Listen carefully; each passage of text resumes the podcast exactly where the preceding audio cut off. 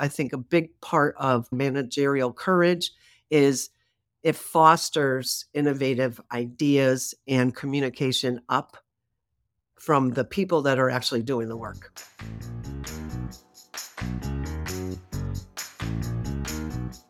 This is Lead with Culture. I am Kate Volman, and on this episode, we're talking about the very important practice of managerial courage. Michele and I break down this three step process outlined in Matthew Kelly's book, The Culture Solution. We also discuss why managerial courage is essential for every leader. We talk about some actual scenarios you can apply it and how this will completely transform your culture. Managerial courage is the number one quality missing in corporate leaders today, and it will help you become an incredible coaching leader. We hope you enjoyed this episode. All right, Michele, I'm so excited about another episode. Thank you. One of my favorite subjects. I always say that, I feel like, but this one I really mean it. No. This is she means this is it. big. She means it for all of them because you do say that for all the topics. You just love talking about coaching and all the things culture. So yes, absolutely. Absolutely. But all this one favorite. this one for me is on a scale of, you know, 1 to 10. I feel like this is this is a 10. this, This is, is a a 10 10. in terms of importance, you know, for what can change change your culture, grow your business, grow your people. It checks all the boxes. Yeah. So what are we talking about? We're talking about managerial courage. I love that phrase too. I do too. Back in the day, they I, I feel like other people would call it like professional courage, you know, how Yeah. to handle difficult conversations, things like that. But yeah, managerial courage really gives it gives it a good Gives it a little punch. And what I love about it too, and, and actually this is what's really cool. So managerial courage, as Matthew Kelly talks about it in his book, The Culture Solution. And one of the things that I really appreciate about this book is that he actually does give language to a number of different things, including managerial courage. And I love that he talks about culture advocates. When we have a name for something, it's easier for us to practice it because we know that we can be more intentional about what does that mean and how are we incorporating that into our leadership style. absolutely. So Absolutely. in the book, he talks about managerial courage. And we're going to talk today a little bit about not only the three step process, but why it's important. Where are you using managerial courage to develop your people, to become a better leader? And we'll share some examples of that. So let's dive into this three step process. It's a simple, not easy, simple three step process. Um, and step number one is expect. starts with expectations. Whether you're a new hire or anybody, again, in your organization, everyone should know what's expected of them. Yes. Everyone needs Sounds to so easy. I know it does sound so easy, but it's so even in the book, it's it's principle number 5, let people know what you expect. There's a whole chapter on it because it's so important. People need to know what is expected of them. As leaders, we can't expect our people to not only do their work but excel in their work if they don't even know how they're being evaluated. What are we expecting right. them to do when they're coming into the office every day? So we as leaders should expect great things from our people, right? We hire them to do great work, but we have to set those clear expectations so that people know this is what winning looks like. This is what I'm here for. This is my role description. This is my scorecard. This is how I'm being evaluated. This is the work that I really need to do in order to fulfill the mission of my role as well as the mission of the organization. So that is so important. We've got to establish that first. So, step number one in managerial courage expect. Even in my coaching with executives, this has been a pivotal change for them in terms of looking at this this idea of role descriptions. Everybody has a quote job description. And what's in that job description normally or role description is what to do. It doesn't talk about how to do it. And if we think about managerial courage, most of the issues when we get to talking about difficult conversations, all that, they're mostly, I'd say honestly, eight out of 10 times, they're behaviorally based. It's not what the person's doing, it's how they're doing it. So, super important to link into your role descriptions, into your scorecards, very specifically your core values. So, your core values, whatever they are, making sure that you're communicating again through expectations. This is what it means to demonstrate integrity. This is what it means to demonstrate commitment. So that you're really having that conversation about expectations, not just what to do, but how to do it, how we treat each other, how we treat our customers. That's an important part of that first step that Matthew talks about. And those are different when you think about the how also it's you're you're hiring people for the result, right? Like this is the result that they need. So the how that you're talking about is that the how of the values. And when That's you're right. seeing it in an organization, when you're seeing people do that kind of work and we get to share with them, yes, this is an example of how we treat people. But when it comes to the how of their work, another thing that's so wonderful is when you hire the right people, they just need to know the expectation and, and the goal, what they're trying to go after. You hire them to do the how. Like you hire them because they are good at what they do. And when we allow people to do what they are best at, they're going to fulfill that role, which leads beautifully into step number two, which is inspect. So mm-hmm. a leader should be inspecting their team members' work. Now, when we say this, you know, what what do some leaders initially think of? They think, "Oh, that's micromanaging. I'm not going to micromanage my people." Inspect does not mean hovering over them and telling them, "Hey, this is how you need to do something," or hovering over their every single move. This is inspecting their work to just, "Hey, how are they working?" When we as leaders get to know more about how our people work, we can help coach them better, right? Because we're understanding like this is what I love about people, right? If you give Michele and myself and whoever whoever's listening right now, if if we all three of us have a different task at hand, we might all do it completely different ways but get to the same result. And there's something so interesting about that, right? Because we all work differently, think differently. And even in the office, you'll notice with the, your coworkers, oftentimes you, you might tease people, because I know we do at our office, we'll tease people about what is in that mind? Like, what is happening in that head of yours? Like, the way that we all think. But what's so funny is that, like, as long as we know the outcome we're searching for, we all get to that outcome together in uniquely different ways, which is why it's so important to hire the right people in the right roles because they should be able to understand hey, if this is the goal, I know how to get there. It might look different, but this is why mm. we get to inspect our people's work so that not only are we understanding a little bit more about how they work and how they're getting to the outcome, but also we've got to know are they actually fulfilling the role? Are they actually getting done what needs to get done? And also, I feel like asking for feedback from people, it makes them feel good. And it's, it, I view it as a check in, inspecting kind of has, like you said, a, a negative connotation, but it's really doing a check in to say, how can I help you? How do you feel about where you are? It also leads to the third step, but doing those check ins and really f- wanting to hear the feedback, because that's where you're going to hear the feedback from people if you're asking the right questions. So, doing the check ins on a regular basis, making sure that they feel comfortable, everybody feels comfortable in their roles and what they're doing, and that they're on track it makes them feel good also. Yeah. So definitely worth that investment of time. Absolutely. So, so it's sort of changing your mindset. Change your mindset about inspection. Yes. Yes, I like it. Change your mindset yeah. about inspection. All right. So step one, expect. Step two, inspect. And then step three, again, these all build on each other. So step three is coach, right? So kind of piggybacking off of what you just shared, coaching this is where you get to have those conversations and and giving your people feedback and then coaching them up. Hey after we've gone through the inspection process you're going to notice some things. You're going to notice ways that they can improve. You're going to notice areas that they are really excelling and then some places where they might need a little bit more help and assistance. And so that's where coaching comes into play and we get to build them up we get to give them that feedback we get to work together and you get to as the leader help your team member grow because oftentimes, I mean, look, everyone needs a coach, right? We are so yeah. in our own, not only personally in our lives, but with the role that you're in, you're in the middle of it. So other people can see where there might be opportunities for growth where you're just missing it.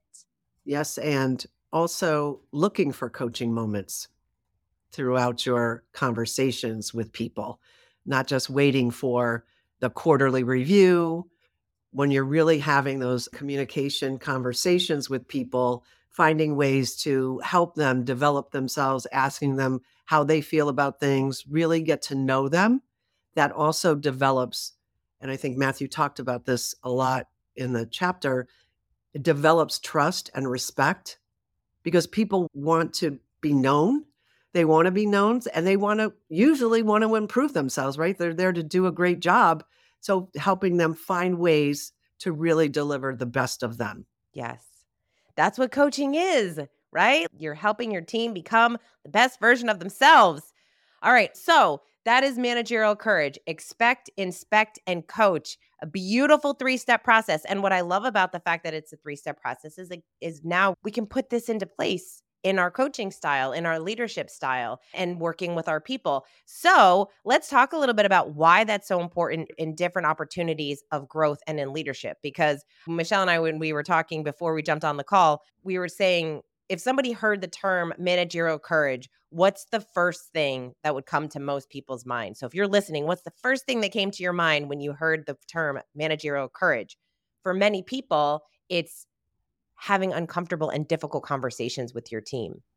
And we see this challenge among almost all the executives that we work with because no one wants to have these uncomfortable conversations. They're not fun.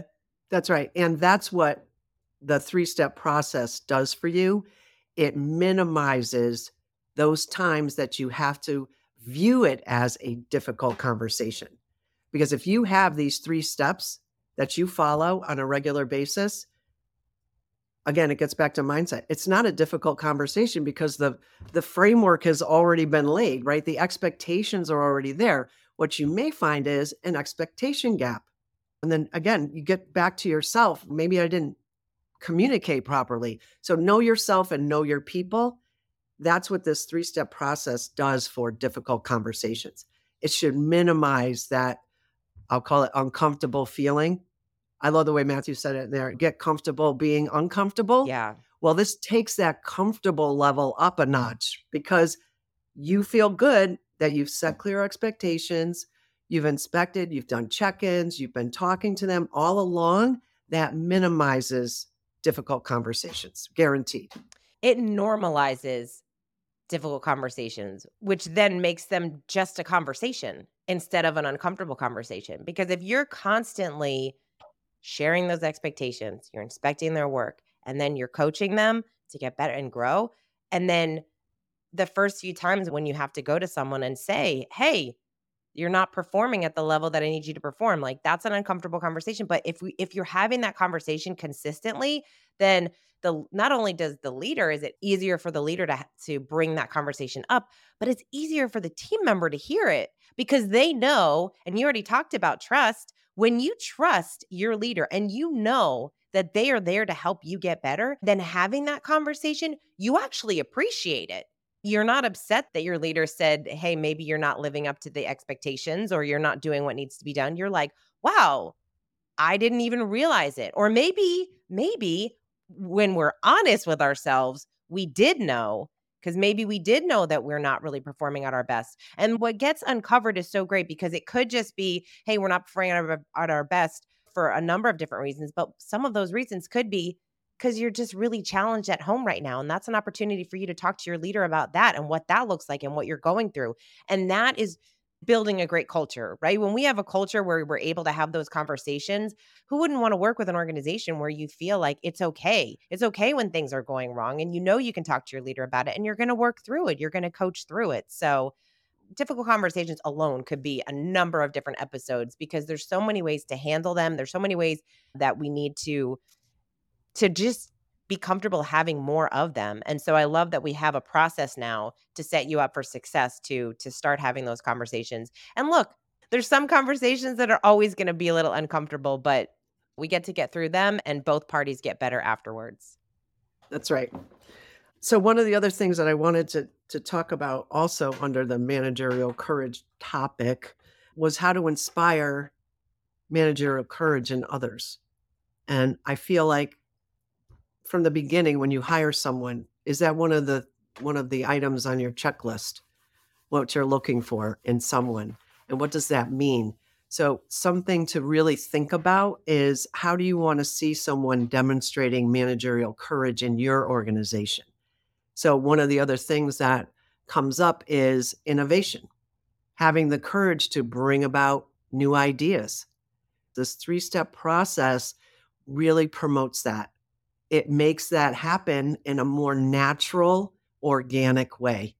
It's amazing because that's where you get to really listen to people and get their ideas and really encourage new ideas. If you don't have this process in place and you only speak to someone once a year about their performance and what's going on, you're not going to be able to take advantage of that. So I think a big part of managerial courage is it fosters innovative ideas and communication up from the people that are actually doing the work.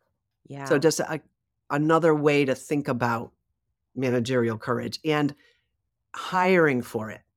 Really looking for that skill in someone and developing it along the way. Yeah. And what's great about that is going back to trust is when your people have faith and trust that they can share those ideas. And guess what? We might decide, okay, let's go for it. And it might not work, right? Like you might actually bring up an idea and it doesn't work. But I think so often we're scared, or team members can be scared to bring up ideas because if it doesn't work, whose fault is it?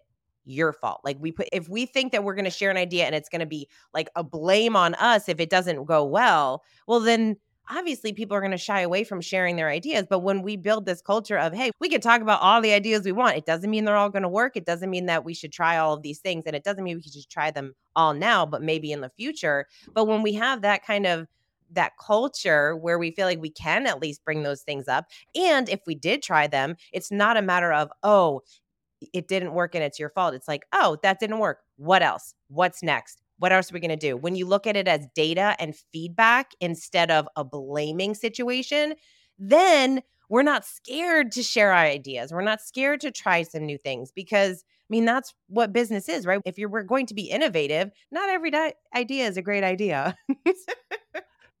Absolutely. And it opens up that door to really listen to what people have to say and want to also be open to know the truth so being a leader has to be a little vulnerable too, mm-hmm. to be able to open that door and create that, I'm going to call it safe place for people to share their ideas, minimize the fear of bringing new ideas to the table. To your point, they don't want to fail, but encouraging that because it may not be the first idea you bring. That's the big idea, but encouraging that on a regular basis could be big. I love also that it's an opportunity when somebody does have a, a big idea. We can all come up with ideas, right? There's unlimited ideas that everybody can come up with. But what's cool is if you have a leader that says, okay, interesting, but tell me how that would look. Because what sometimes we come up with these great big ideas and we don't really think them through. We're just like, this would be amazing. Well, now if you as a leader say, great, what would that look like? Like how would you implement that? How how is that going to impact our business? Why is that the idea that's going to take us from here to there in in 6 months, 12 months? And now you you're tasking that person with, "Oh, I didn't really think about it like that." And now they have to go back and actually consider it. And they might actually come up with a really great plan. They also might come back and say, "Oh, this wasn't the best idea. So you're empowering your people to think about those ideas, but also to be more strategic and think through is this really what's best for the organization and your role because I wonder how many people are out there and they're so upset because their leader is just not listening to them. They have all these ideas, but really, if they thought through their ideas, it's not the right idea or maybe not the right time, right? I mean, we talk about that in our office all the time. We have those, we have idea journals because everyone on the team has incredible ideas. And I think Matthew had said it one time. He's like, every idea in silo is a good idea, technically, right? Like if it's like, yeah. but not in a collective as you're running a business or for your life. And so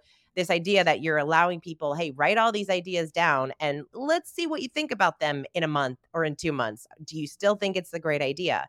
And so that as a leader, it's up to you to to really discern where you're going, which is why always goes back to expect, right? Yeah, and what you just said was really going back to the coaching style. Not shutting them down and saying no, but encouraging them to why is this a good idea? What do you think it could impact? And getting them to go back and really think through it Yeah. That's being a great coaching leader. Absolutely. All right. So we always like to make sure that people are walking away with some type of activity. So obviously, we shared a lot of takeaways in here, right? Like when you think about managerial courage, how can you start implementing managerial courage in your leadership style and what would that look like? So, Michele, if you were coaching a leader right now and you Mm-hmm. recognize that they were definitely putting off uncomfortable conversations. Maybe they have someone on their team that has been a challenge and they just kind of keep letting it go instead of Mm. addressing the conversation head on. What is one thing that you would share with somebody right now that might be going through something that they need to take care of? I would inventory myself to make sure that I was clear or make sure they're clear in their expectations of that person. And how were they clear? Was it a conversation? Was there documentation? Look at their role description. Have you talked about having this? I'm going to call it formal conversation with them on a regular basis. But it goes back to expectations and making sure that you were clear to begin with. And again, not just the what, but the how. We are so grateful that you're listening. We really enjoy doing the show. If there's any topic or conversations you would love for us to have or uh, dive into, please let us know. And if you are interested in learning a little bit more about not only managerial courage, but how to create a coaching culture, how to create a dynamic culture for your organization, we of course would suggest that you read Matthew Kelly's book, The Culture Solution. And also, we have a really fun tool that you can actually discover the culture score of your organization. How would you rate your culture? How would your team rate your culture? And you can go and get that free assessment over at floydconsulting.com slash culture. And uh, until next time, lead with culture.